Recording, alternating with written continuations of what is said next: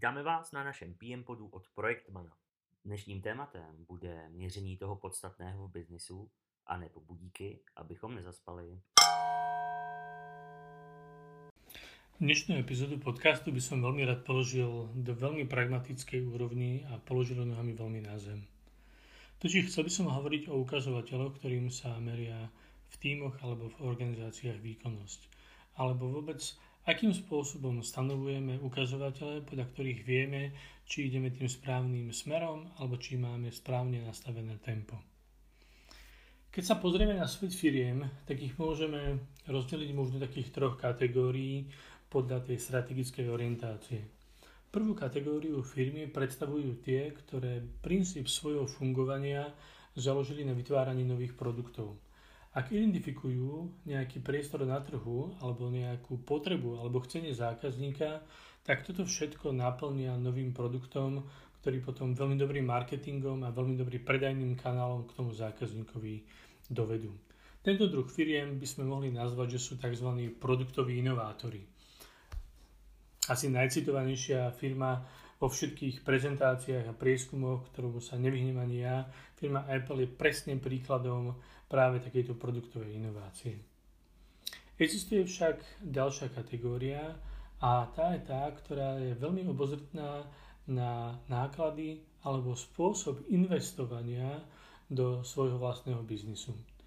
Tieto firmy sa nazývajú firmy s Operational Excellence. To znamená, že ich procesy, ich fungovanie, ich efektivita je maximálne založené na princípoch, ktoré sú známe japonským automobilkám, a to je Lean, alebo Kaizen, alebo Six Sigma.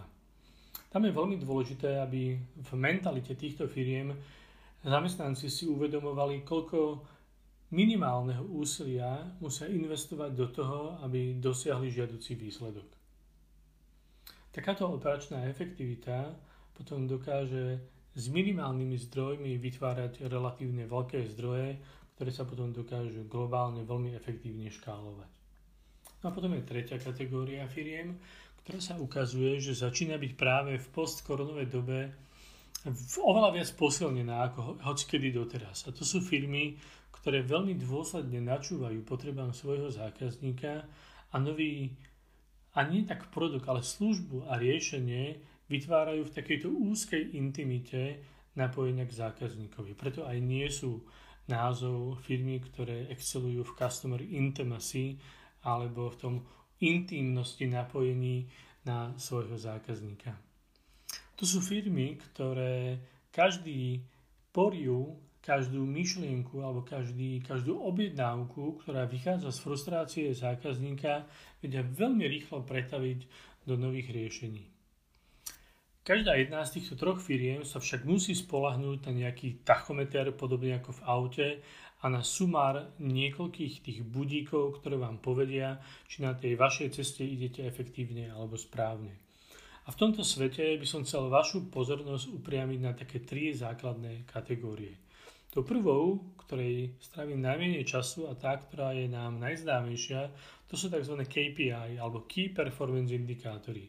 A to sú tie ukazovatele, na základe ktorých firma povie, či výkonnosť toho, čo robia, je adekvátna. Či sa im to oplatí robiť. Či návratnosť investície je vlastne opodstatnená.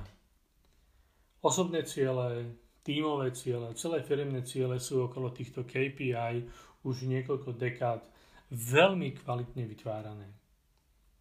Ono ale práve v tých firmách, ktoré som spomenul z tej tretej kategórie, tej Customer Intimacy, ono tam nie je jedno ani, že čo urobíte, ale aj ako to urobíte.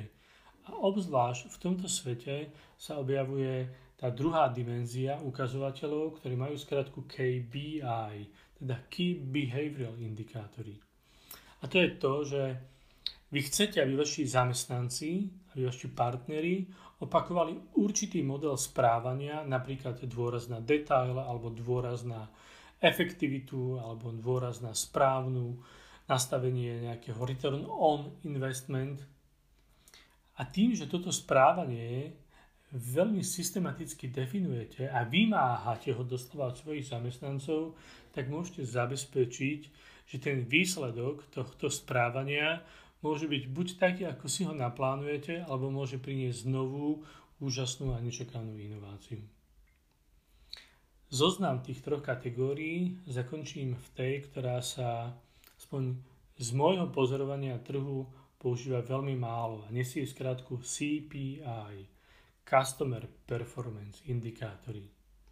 Keď sa opýtate ľudí vo firmách, prečo existuje ich firma, tak ešte niekoľko rokov dozadu vám povedia, firma, pre ktorú pracujem, existuje preto, aby vyrobila peniaze a naplnila záujmy svojich stakeholderov.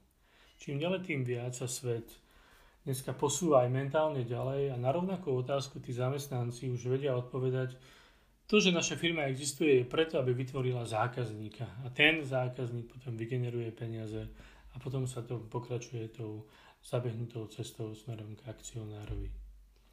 Ale on to nie je ten príbeh kompletný, pretože práve to, čo očakáva ten zákazník, a ja sa opäť vraciam k tej rastúcej kategórie firiem, zameraných na customer intimacy sa pozerajú práve na to, aké očakávanie a aké ukazovatele výkonnosti má ten zákazník naučené a čo vlastne od interakcie práve s vašou firmou alebo s produktom, ktorý vaša firma ponúka, čo očakáva.